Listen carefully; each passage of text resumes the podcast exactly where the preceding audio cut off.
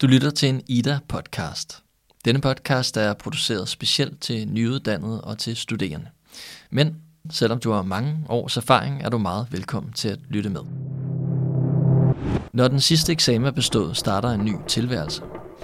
Med nye kollegaer, kundekontakter og mailkorrespondancer. For nogle er det stort set en glidende overgang, men de fleste må eksperimentere og prøve sig frem, mens de finder en ny rytme i tilværelsen. I denne podcast følger vi to designingeniører, som har fulgt to vidt forskellige spor. Michael Mathisen, som har startet designvirksomheden Ballast, og Andreas Snitkær, der er risk manager hos Novo Nordisk. De fortæller om, hvordan de fandt vej fra studiets skemalagte hverdag til et nyt arbejdsliv, og hvordan de håndterede forhindringer. Karriererådgiver Majbrit Ølgaard perspektiverer til sidst i udsendelsen og giver gode råd til, hvordan man kommer sikkert i havn fra studie til arbejdsliv. Velkommen til. Jeg hedder Bo Ågaard Lange.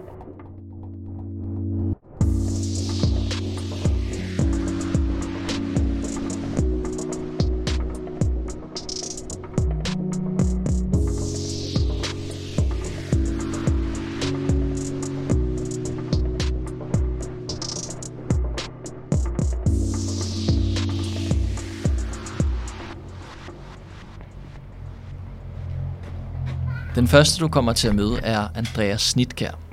Han er uddannet designingeniør fra DTU, og for ham var overgangen fra studie til arbejdsliv en udfordring, der skulle findes en løsning på. Den nogle gange formløse tilværelse som jobsøgende var nemlig ikke noget for Andreas, der godt kan lide systematik. Jeg mødte Andreas en solrig eftermiddag i en skov på Frederiksberg. Så fortæl mig, hvad dit øh, arbejde går ud på. Hvad er det, du laver? Jeg er risk manager for penne, penne til at levere medicin. Så det er, man kalder det needle-based injection system. Og der skal man tage højde. Der er nogle krav for myndighederne omkring, at man ikke må gøre skade på brugeren af gode årsager. Og det er jo typisk om det her pensystem, det risikerer at give en overdosis eller en underdosis. Og særligt hvis det er er sådan, at det slet ikke er oplagt for brugerne, at de faktisk får en overdosis. Altså, at de har indstillet på den rigtige dosis, men de får noget andet. Så så laver man sådan en hel analyse af interface, der kan fejle, og hvilken konsekvens det så kan have. Da jeg kom til min øh, jobsamtale hos øh, Novo Nordisk, så troede jeg faktisk, at jobbet handlede om noget andet. Fordi jobopslaget Øh, havde de valgt at lave meget øh, overordnet. Øh, og det var derfor, at jeg jo læste ud af det, det som jeg jo følte, jeg kunne på forhånd. Og det var sådan noget, der hedder robust design. Så det var det, jeg havde forberedt mig på at komme til samtalen og begynde at snakke om. Og så sagde de så, øh, nej, nah, det er, det er ikke det her, vi vil egentlig have dig til at lave. Det er noget omkring risk. Og så tænker jeg, risk? Og jeg kender godt på sådan noget projektledelse, og så skal man regne på, hvilken risk er der for, at man ikke når tidslinjerne. Øhm, men så sagde de, nej, det var heller ikke den form for risk. Jeg blev færdiguddannet februar 2017, og der havde jeg fået at vide, at øh, det var nemt at få arbejde. Og det, så tænkte jeg, det var fint nok. Nå, men jeg har ikke behov for at komme direkte i arbejde. Det er okay at lige gå lidt og finde ud af, hvad jeg egentlig gerne vil. Så, så der, øh, der startede jeg med at søge meget specifikt på det speciale, jeg så havde lavet. Det var noget omkring arkitektur og platform, så sådan lidt mere håndgribeligt fortalt, så handler det om at skabe, øh, sænke kompleksiteten i sin, sin produktportefølje. Øh, og det tror jeg, at der er mange, der synes lyder meget fornuftigt, men jeg fandt ud af, at det er ikke noget, de lige sætter en helt nyuddannet til at gøre. Fordi det har rimelig stor indflydelse på hele ens virksomhed. Hvad regnede du med var vigtigt, når du blev færdig? Netop i løbet af kandidaten blev jeg meget klar over det her med, at netværk var vigtigt. At man har mødtes med nogle folk, i stedet for at man bare har skrevet en mail til dem, åh, vil du ikke hjælpe mig med det her? Men man faktisk har fået opbygget en relation gør, at man bare får et meget bedre samarbejde. Selvfølgelig har det en negativ effekt, hvis man har en dårlig førstehåndsindtryk, men hvis man får et godt førstehåndsindtryk, som man sjældent kan få bare per mail, så, så, så baner det sådan en god vej. Hvad tænkte du egentlig i forhold til karakterer? Altså, tænkte du, uh, det er vigtigt, at jeg får 12 i alle mine fag? Der, jeg tror, man vil altid gerne prøve at få den bedste karakter, men jeg husker udenbart, at jeg ret hurtigt fandt ud af, at, at det var egentlig ikke så vigtigt øh, for selve at søge et job. Det var mere vigtigt, hvis man ville læse en Ph.D. Andreas ville gerne finde et job, og han gjorde alt det, som de fleste karriererådgivere ville anbefale. Han søgte uopfordret og brugte sit netværk. Men der var ikke nogen, der bed på krogen, og ugerne Jamen, gik. I, øh, I min jobsøgning, der, der er noget, der alligevel er gået så lang tid. At det er noget dertil, hvor at, at jeg, jeg ikke helt havde en, øh, en vigtig ting at stå op til. Så, så, så det blev sådan lidt en, et trummerum, hvor at der, der gerne skulle noget struktur på, før jeg følte mig godt tilpas. For at få struktur på hverdagen, kastede Andreas sin energi i frivilligt arbejde i en triathlonklub, hvor han trænede unge og arbejdede i bestyrelsen for at forbedre deres forhold. Og en dag efter, at han i måneder havde prøvet at søge uopfordret og, og række ud til dem, han kendte i sit netværk, var det et tilfældigt jobopslag, som man søgte for at opfylde jobcentrets krav, der gav på det. Et jobopslag, der var så generelt, at man kunne læse nærmest hvad som helst ind i det. Og en jobsamtale, hvor det pludselig gik op for ham, at han ikke vidste, hvad jobbet gik ud på. Øhm, så fortæl mig lidt mere om den her samtale. Så sidder du der, og- de siger, at det er heller ikke lige det, vi leder efter. Øhm, hvad, hvad gør man så? Jamen, øh, jeg, jeg tænkte også, jeg nåede at tænke tanken med sådan, Nå, okay, det, det lykkes nok ikke det her. Men øh, sådan af natur, så tror jeg, jeg kan godt lige bare snakke, så jeg snakker bare videre og håber på det bedste. Og det her var jo bare den første screening. Øh, så de turde nok godt at lade mig gå videre. Og så lavede man sådan nogle... Øh, en personlighedstest og en, øh, ja, lidt ligesom sådan en øh, øh, IQ-test. Og så kom jeg så ind og skulle snakke om dem, hvor de piller en fuldstændig fra hinanden. Så det, det var i virkeligheden, det, det havde jeg en dårlig oplevelse med den samtale. Hvor den første, på trods af det her, så følte jeg egentlig, at de smilte og gav mig sådan positiv feedback. Hvordan piller de en helt fra hinanden? Jamen det er fordi, den her personlighedstest, jeg tror, det tog mig over en time at svare på den. Og så sidder man i en time også og bliver spurgt, udspurgt i den, hvorfor du svarer sådan her, og hvad af de her ting er du bedst til? Og så svarer man så, at jeg er bedst til sådan og sådan. Okay, og så skal man så vælge, at de du så har sagt, hvad er du så dårligst til af dem? Og så bliver det sådan en modsigelse. Og det er det, som der sådan blev helt så det føltes som om, man modsagde sig selv, og så skulle man til den her samtale så argumentere for, hvorfor at resultatet så havde blevet, at man lige pludselig var dårlig til noget, man faktisk følte, man var god til. Så personlighedstesten, altså, tror du også, den handler om at få en ud på glat is og se, hvordan man håndterer modstand? Helt klart. Så forhåbentlig, nu når jeg fik jobbet, så var det et indtryk for, eller et udtryk for, at, at det, det gik. Og øh, fortæl mig om din første dag på arbejdet. Hvordan tog de imod dig? Jamen, i virkeligheden vil jeg sige på den måde, som at man er glad for en, et nyt medlem i øh, familien af en art.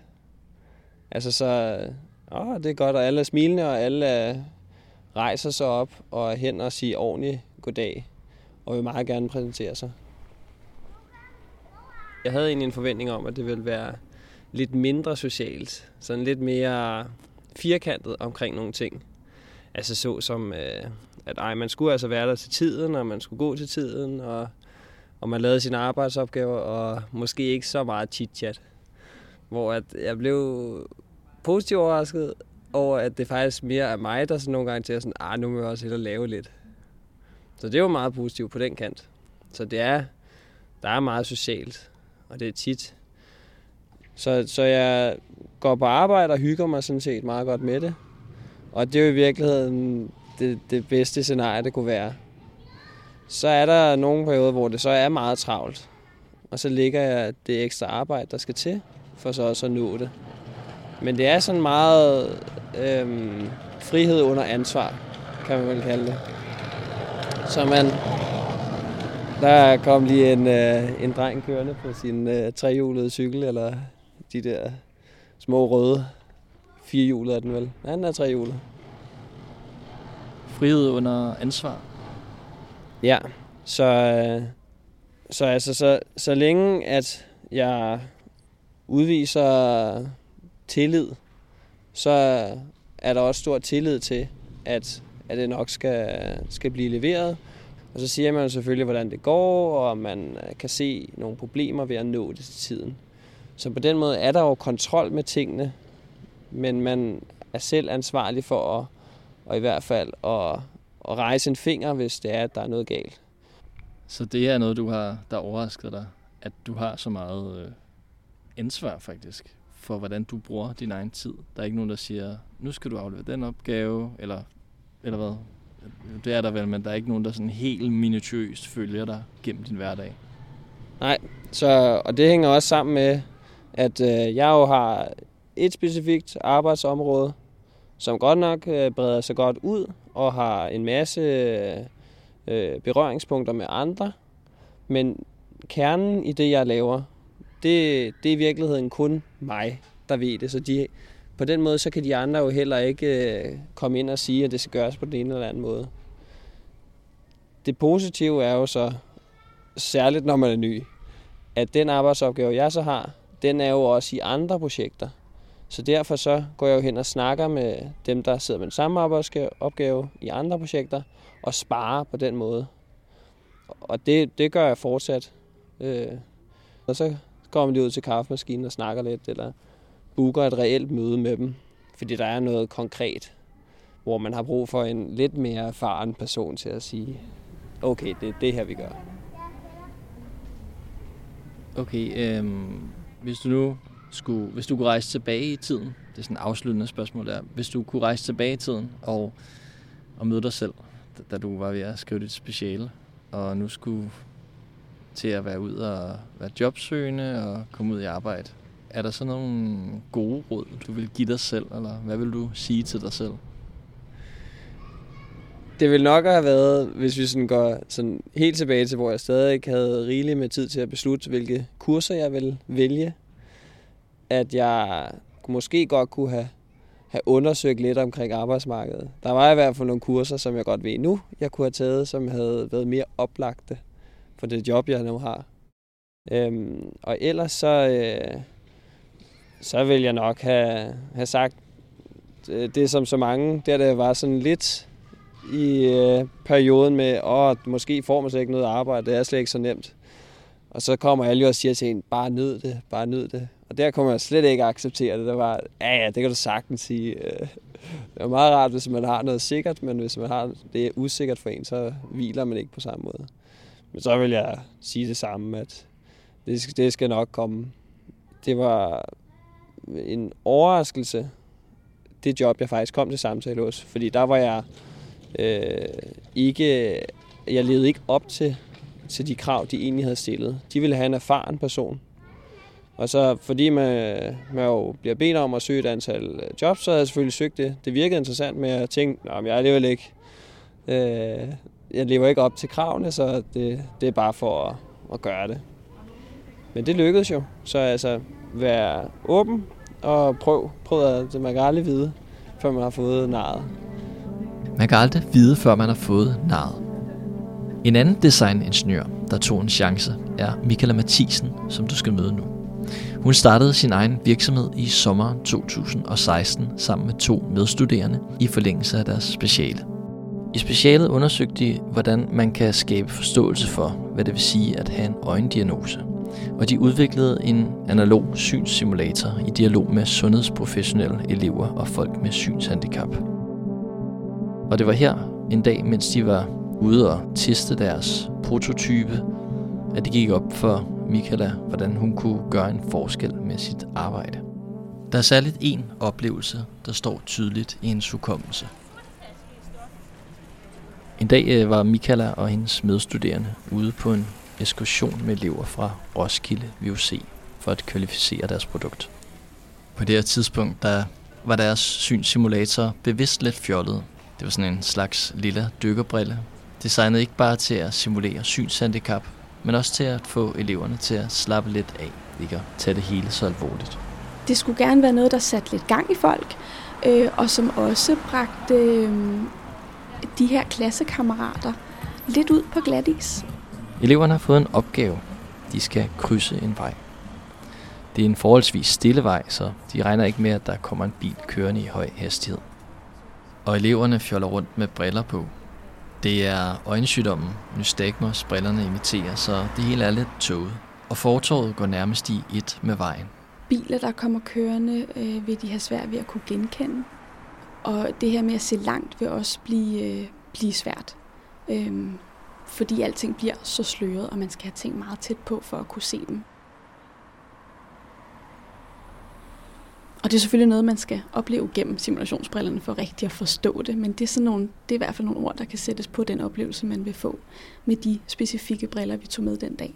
I klassen går der en pige, som har undret sig over, at hendes klassekammerat aldrig hilser på hende på gaden. Og jeg tænkt, om, om han var lidt sur på hende, eller om der var et eller andet i baren. Øhm, og de er jo ellers gode venner. Når de er på skolen på VUC, så snakker de sammen. Men når hun passerer ham ved busstopstedet på vej til skole, så hilser han aldrig tilbage. Han står bag hende, da hun tager de første spædeskridt ud på asfalten. Og Michaela står inde på fortorvet og kan se hende bagfra. Da pigen er kommet over vejen, vender hun sig om. Og nu, først nu, selvom hun godt vidste, at hendes klassekammerat havde et synshandicap, går det op for hende, at han ikke kunne se hende, når hun vinkede til ham på vejen. Brillerne løste en konflikt og fik hende til at opleve verden ligesom hendes synshandicappede ven. Så enkelt er det. Desværre er så bare at imitere hele spektret af synsforstyrrelser. At imitere lysfølsomheden, den gradvise degenerering af synet, indsnævringen til et tunnelsyn, til man nærmest ser verden gennem et sugerør. Alt det, der ligger mellem et normalt syn og det totale mørke, som man kan opleve, når man holder hænderne for øjnene.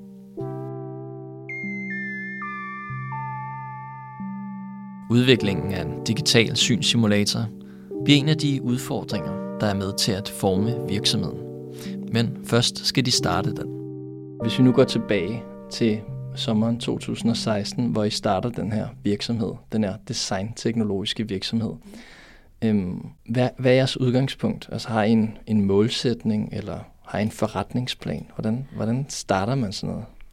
Jamen først og fremmest, så øh, var vi jo tre. Så det første, jeg vil sige, man gør, det er, at man sætter sig ned og bliver enige om, hvordan det her det skal foregå.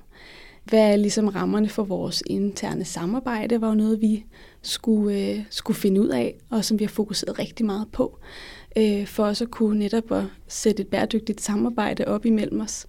Øh, og så handler det jo om at finde ud af, øh, hvem er vi som virksomhed, og ikke bare, hvem er vi som, øh, som os tre, øh, Christine, Helle og, og Michaela. Altså, hvad, hvad kan vi som virksomhed? Hvad kan vi, øh, når vi bringer vores øh, kompetencer i spil sammen? Øh, og hvad retning er vi interesseret i at gå? Til at starte med er Ballast en produktorienteret virksomhed med alt det, det indebærer af kundekontakt, kommunikation og salg. Opgaver, som kommer oven i udviklingen af deres produkter og som fylder i kalenderen. Der kommer rigtig mange opgaver øh, i forhold til øh, økonomi og øh, det at stable et godt øh, team på benene, øh, finde de rigtige øh, kompetencer. Øh, der er mange ting, som, som øh, som vi i starten tænkte, vi godt kunne tage på os, sådan noget som hele kommunikationsopgaven med at fortælle øh, øh, på sociale medier og i fagbladet og, og sådan om, hvad det er, vi laver. Øh, og det, øh, det er der bare andre mennesker, der er meget bedre til end, øh, end mig selv og, og, øh, og mine to medstifter. Michaela og hendes medstifter måtte prøve sig frem og finde ud af, hvornår det var smart at uddelegere opgaver. Og så skulle de også finde ud af det der med salg. Som jo er en, en essentiel del af det at drive virksomhed. Er det noget, du godt kan lide at sælge? Det er noget, som jeg har øh, skulle, øh, skulle lære at kunne lide, øh, fordi det er, det er klart noget af det sværeste øh, for mig øh, med en, øh, en ingeniøruddannelse, øh, hvor at der ligger en masse øh, faglighed i det, men, men der ligger ikke noget salg, altså det at skulle ud og sælge øh, sine kompetencer, sine produkter og, og ydelser, det er noget helt andet end at, at sidde og nørde i det øh, på kontoret og ude hos, øh, hos samarbejdspartnerne. Så hvad gør man, når man skal sælge noget? Man kan sige, at man starter jo med et produkt, der kan bruges, øh, og som faktisk er relevant for dem, som man skal, skal sælge det til. Øhm, og, øh, og der gør vi det hos Ballast på en måde, hvor at vi faktisk inddrager vores kunder i, øh, i rigtig meget udviklingen af de produkter, vi tilbyder. Øhm, fordi det er den måde, vi ser, øh, der giver bedst mening i forhold til at få produkter, der kan bruges. Michael Mathisen og hendes kollegaer tog ud på skoler og arbejdede sammen med sundhedsprofessionelle om at kvalificere deres produkt gennem kodesign, som de har skolet i fra Aalborg Universitet. Og øh, vi hørte sådan fra, fra alle de mennesker, vi, vi arbejder sammen med, at der var en efterspørgsel efter noget, der kunne noget digitalt, og så man kunne gå ind og påvirke endnu mere. For eksempel det her med at, øh, at forstå en fremskredenhed af en øjensygdom, hvordan udvikler den sig over tid. Så, så vi gik jo i dialog med en masse softwareudviklere og en masse partner partnere i projektet, som øh, havde rigtig mange gode idéer. Og på den måde så stykkede vi alle de her input sammen øhm, og kom så frem til, at, at det giver rigtig god mening at, øh, at lave augmented reality og prøve det af. Okay, så I er ude og, og snakke med nogle mennesker, der arbejder rigtig tæt med folk, der har et nedsat syn. Nogle øh, synskonsulenter, kan vi kalde dem, ude i kommunerne. Og de får så nogle gode idéer også til, til jer. Kunne I, ikke, øh, kunne I ikke lave noget mere digitalt? Og så går I i gang med at, at arbejde med det, men selvom det er lovende, så er der alligevel noget arbejde, der skal gøres. Var det noget, I var, altså var I ligesom bevidste om det omfang af arbejde? Vi havde en, øh, en forestilling om, at øh, nu hoppede vi direkte til augmented reality, hvor man, øh, man bruger kameraet i en smartphone og bygger på det, kan man sige. Øhm, og der var vi overrasket over, øh, at teknologien faktisk ikke var så langt, øh, som vi havde forventet. Øh, og, øh, og når vi nu arbejder med, øh, med synet, øh, så er det enormt vigtigt, at, øh, at man får en, en retvisende oplevelse. Og for eksempel sådan noget med ens dybdesyn, at det ikke bliver helt mærkeligt, at man går ind i ting, øh, som egentlig er langt væk, øh, eller vælter kaffekoppen på bordet, fordi den bare føles, som om den står et helt andet sted på bordet, end den faktisk gør. Øhm, så der var vi enormt overrasket over, at, øh, at vi med vores øh, projekt om at lave digitale synsimulationer faktisk skulle ud og, og skubbe lidt til grænserne og virkelig udnytte makspotentialet i det hardware, der ligger derude fra, øh, fra hardwareudviklernes side. Hvordan udforskede I teknologien? Mm. Jamen det, som vi, øh, vi fokuserede meget på, det var at finde noget hardware, som, øh, som kunne hjælpe til den her dybde fornemmelse, altså hjælpe øh, den, der har brillerne på hovedet, til at forstå, hvor langt væk eller hvor tæt på ting er. Og, øh, og der allierede vi os med nogle rigtig gode øh, softwareudviklere, som også var ude og scoute øh, markedet på forskellige konferencer og nettet for, hvad, hvad ligger der i forhold til augmented reality derude. Og vi fandt så en, øh, en øh, en AR-brille eller en mixed reality-brille, øhm, som kan lidt af hvert. Øhm, og denne her har så en, øh, en sensor på sig, altså faktisk et, et ekstra, øh, en ekstra dims i forhold til mange af de VR-briller, man kan købe, som, øh, som simpelthen kan, kan hjælpe til at finde ud af, øh, hvor langt væk ting er, og lægge sådan en form for et 3D-lag hen over det, som, øh, som smartphones kamera tager ind. Michaela Mathisen og hendes medstiftere allierede sig med softwareudviklere, som scoutede markedet for dem. Og et halvt år efter havde Ballast udviklet en digital synssimulator, som kan simulere tre øjensygdomme. Fra 2016, hvor de stod på vejen og afprøvede deres første prototype, har de fundet ud af, hvordan de fordeler rollerne imellem sig og uddelegerer andre opgaver til medarbejdere. Hvordan de strukturerer en hverdag uden fast schema, og hvordan de sælger deres produkter. Alle de ting, som man ikke nødvendigvis har lært på studiet, men som er nødvendige, når man starter sin egen virksomhed. Var der ikke på noget tidspunkt, hvor du tvivlede, om du skulle starte din egen virksomhed i 2016? Jeg tror, den eneste tvivl, jeg har haft, det var, hvordan øh, jeg sådan rent økonomisk skulle stå. Øh, jeg har ikke haft nogen tvivl om, at det var noget, der kunne, øh, kunne øh, motivere mig, øh, udfordre mig, og, øh, og, og en måde, hvorpå jeg kunne, kunne få mine faglige kompetencer sat i spil. Øh, tvivlen har været sådan rent økonomisk, øh, men, øh, men der er det jo noget med at øh, sætte forventningerne en lille smule ned øh, i en periode. Øhm, og når jeg nu hoppede direkte fra studielivet over i iværksætterilivet, så, øh, så har jeg jo ikke været vant til, kan man sige, at, at nå at få skruet mit, øh, mit forbrugsmønster helt vildt øh, i vejret, så det har været en, på den måde har det været en nem nok overgang rent økonomisk. Men det er klart, at det, det, det er noget lidt andet, end at gå ud og få en, øh, en ingeniørløn øh, som start. Fortæl mig lidt mere om de her overvejelser med økonomi. Det betyder vel også noget i forhold til på sigt at kunne planlægge at stifte familie, for eksempel. Er det noget, du har gjort dig nogle tanker om? Altså, det er helt klart noget, som, som jeg har tænkt over. Øhm, når, øh, når jeg, da jeg startede min virksomhed i, i 2016, der blev det jo sådan lidt min baby, øh, sammen med, med de to øh, andre, jeg startede op med. Øh, og, øh, det er jo noget, der tager øh, enormt meget af ens tid. Øh, Øh, jeg startede øh, min virksomhed, mens jeg var i et forhold, som jeg stadig er i. Øh, det er jeg jo glad for. Øh, og det er klart, at det har gjort, at, øh, at der er nogle ting, som bliver øh, udskudt øh, lidt. Øh, men på den anden side, så, øh, så er der mange ting, der godt kan lade sig gøre, hvis, øh, hvis man finder ud af at, at prioritere på den rigtige måde. Øhm, men det er klart, det stiller også nogle krav til, øh, til ens partner, hvis man har sådan en. Øh, at, at man går altså ikke ind i det her alene. Man går også ind i det sammen med sin, sin partner, sine venner, sin familie, fordi øh, der er et andet tidsforbrug og nogle andre økonomiske rammer for, øh, for ens liv, når man er iværksætter. Oplevede du, at dit sociale liv det ændrede sig, efter at du havde startet din egen virksomhed? Øhm, jeg oplevede, at... Øh, at jeg brugte rigtig meget tid øh, med, øh, med de to, som jeg startede virksomheden op med. Øh, vi var heldigvis venner i forvejen, så, øh, så det var ikke de værste mennesker at begynde at bruge mere tid øh, sammen med. Øh, men jeg synes, at øh, i og med, at vi har været tre, så har der også hele tiden været en, øh, en god balance i det her med, øh, hvor meget tid vi har skulle øh, investere i, i virksomheden. Øhm, fordi at, øh, at vi alle tre har haft et liv ved siden af, som vi også gerne har ville pleje.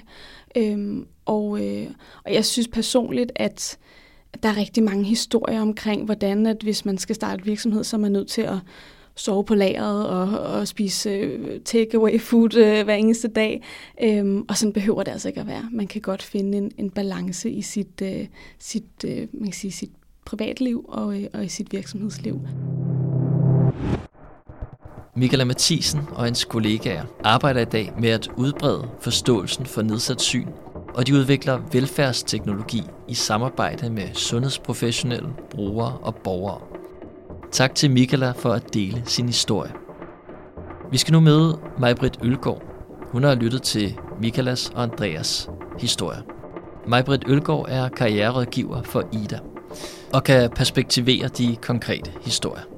Jeg mødte hende i Ingeniørforeningens bygninger i København med åbne vinduer ud til Kalvebod Brygge, som man kan høre i baggrunden.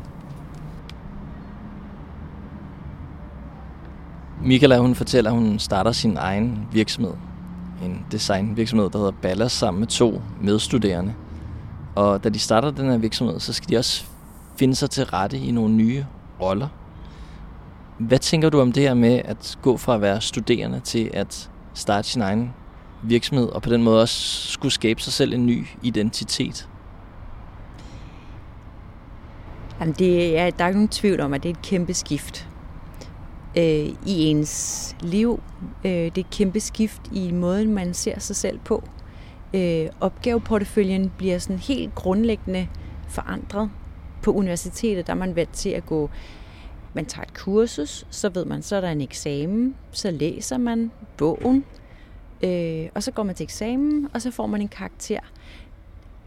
Når man, er, når man starter en ny virksomhed op, så er der ikke nødvendigvis nogen bog, som man kan læse. Der er ikke noget pensum. Der er ikke nogen eksamen. Øh, man får en hel masse feedback, men det kan godt være, at det er meget sådan sløret feedback, så det ikke er et, øh, et syvtal eller et tital, eller hvad man nu havde håbet på at få. Så man skal vende sig til, at de meget, meget tydelige rammer, der er inden for uddannelsesområdet, øh, de kan være meget mere sløret. Og det, det tror jeg godt kan frustrere mange, at man er sådan lidt usikker på, jamen gør jeg det egentlig godt nok? Øh, hvornår er det 10, eller hvornår er det 12? Eller hvad man måske er vant til at identificere sig med via sin studietid, hvor det har været meget tydeligt øh, hele tiden med den der feedback. Det er vel også noget med, at man ikke hele tiden skal have 12, hvis man skal nå at lave alt det, som er forbundet med sin egen virksomhed. Jamen, jeg er helt enig. Det er noget, man skal vende sig til også at sige, jamen, hvordan er det, man prioriterer sin tid? Hvad er egentlig vigtigt? Hvad kan jeg hurtigt gøre selv? Eller hvad er det, jeg skal lære? Og har jeg lyst til at lære det? Eller er det noget, som jeg skal have, have nogle andre til at, at gøre for mig? Michaela, hun fortæller om den her kommunikationsmedarbejder, som, som de hyrer ind. Og alene det at skulle vælge og satse på en person frem for en anden, er jo kæmpe valg også. Og svært at forudse, hvordan kommer det til at gå? Kommer vedkommende til at trives i virksomheden? Det kan man jo ikke nødvendigvis vide bare på baggrund af en, en jobsamtale og et, et CV og en ansøgning. Og Michaela, hun fortæller også der med, at de nu, hvor de har startet deres egen virksomhed, kommer til at skulle løse nogle opgaver, som de ikke er vant til at løse. Det er blandt andet øh, kommunikation, men det er også noget som salg, som, som Michaela faktisk øh, må lære at kunne lide, og finde ud af, hvordan hun kan kombinere med udviklingen af deres øh, produkter. Øhm, er det noget, du oplever hos mange nyuddannede, at når de kommer ud på jobmarkedet, så kommer der noget i spil, som de ikke har prøvet at løse før, og som de så må lære at løse, altså gennem praktisk arbejde? Det er meget normalt. Øh, og vi hører det jo faktisk også i øh, eksemplet med, med Andreas. Han kommer til en jobsamtale, og han har ligesom læst jobopslaget på en måde, som, hvor han læste sine egne kompetencer ind i det. Og så da han sidder til jobsamtalen, så finder han ud af, at det faktisk handler om noget helt andet. Og han øh, må sådan stikke fingeren i jorden for at finde ud af, okay, hvad er det egentlig, de leder efter, når det ikke er det, som han troede. Øh, og jeg synes, det er, jo, det er jo super sejt af ham, at han ligesom bliver ved med at holde, altså han bliver ved med at køre på. Virksomhederne, de ved ikke nødvendigvis helt præcis, hvad det er, de kigger efter, når de slår et job op. Der er altid mange processer kørende i sådan nogle virksomheder. Der er altid øh, folk, der bliver rykket fra nogle opgaver til nogle andre. Der kommer nye projekter ind, der kommer nye ordre ind, der kommer ny teknologi på markedet. Der er altid en masse udvikling i sådan nogle, øh, i sådan nogle virksomheder, og det afspejler sig også, når man så bliver inviteret til en jobsamtale, hvor at man så kan sige, at jobopslaget det så sådan her ud, men det er jo allerede en måned gammelt. Så man bliver nødt til at forholde sig til, hvad bliver der spurgt om til jobsamtalen? Hvordan får jeg svaret på det? Og så have den der åbenhed, som er, at alt kan ske. Altså, jeg tror også, at det er det der med ikke at, ikke at lade sig gå på af, at okay, nu, nu kommer der noget, som jeg ikke rigtig ved, om jeg kan klare. Men måske gør forsøget, og se, om, om det giver mening, og, øh, og så se på, hvad kommer der egentlig ud af det. Blev det rimeligt? Blev det noget skidt? Eller blev det rigtig godt? Og man kan jo ikke vide det, før man har prøvet det. Ham Andreas, han får faktisk jobbet.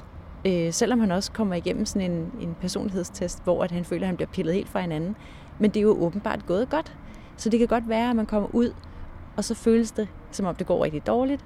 Men i forhold til den virksomhed, og i forhold til, hvad, hvad læringen egentlig er, eller hvad det egentlig er, de vil se, de vil jo se, hvad, hvordan han reagerer, når han bliver frustreret. Men så er det egentlig gået meget godt.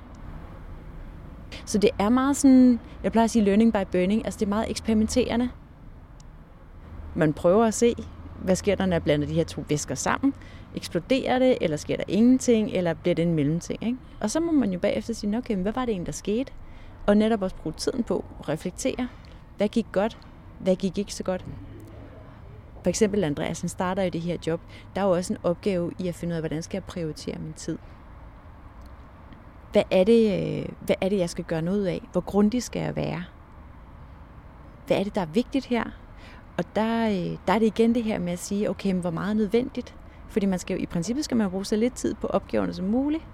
Men man skal jo selvfølgelig gøre det, der er nødvendigt. Og det er jo sådan en fin balancegang, som man hele tiden bliver nødt til at, at tune, og som han siger, og måske også gå hen til nogle andre kolleger og høre, hvad ved de, som han ikke ved, eller er han på rette vej. Så det her med at stikke fingrene i jorden i sin eksperimenteren og sige, hvordan går det egentlig? Snak med chefen. Hvis man er i tvivl, tag fat i chefen og sige, hey, jeg er faktisk lidt i tvivl om, øh, hvordan det går. Man skal måske ikke gøre det hver dag, vel, fordi så bliver man jo lidt irriterende. Men måske aftaler, man har møder sådan hver, hvad ved jeg, 14. dag, 3. uge, 4. uge, hvor man lige har mulighed for at stikke den der finger i jorden og sige, er vi på rette vej? Eller er der noget, der skal gøre anderledes? Så det ikke er kun af ens egen fantasi, at man går med som nyuddannet eller som øh, ny på arbejdsmarkedet, men at man rent faktisk beder om den der feedback, som man er vant til at få fra uddannelsessystemet, og måske i lidt lavere frekvens. Ikke? Andreas han fortæller, at det vigtigste, han har taget med sig fra universitetet, det er evnen til at løse problemer. Mm. Og til at sætte sig ind i nye fagområder. Altså simpelthen at lære at lære.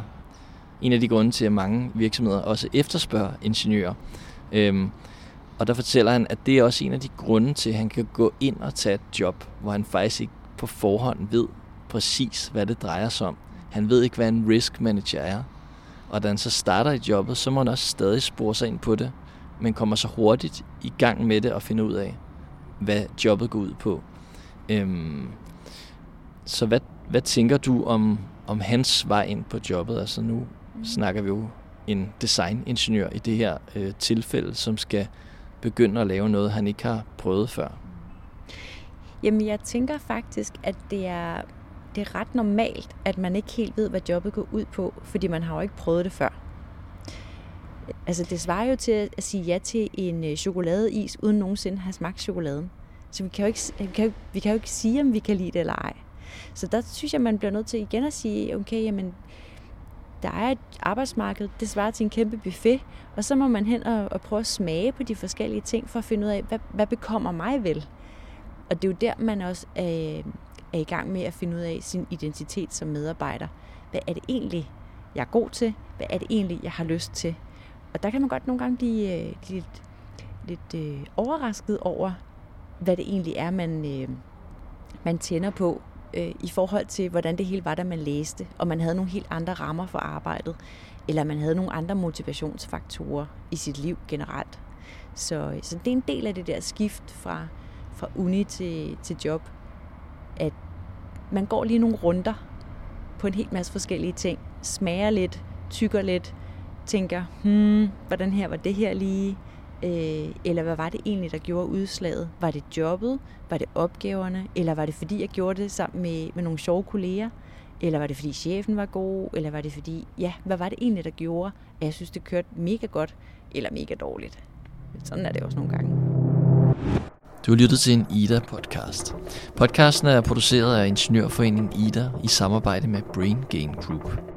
Tak til karriererådgiver Majbrit Ølgaard, til partner og projektudvikler i Ballast Michaela Mathisen, og til risk manager Andreas Snitkær for at fortælle om overgang mellem studie og arbejdsliv.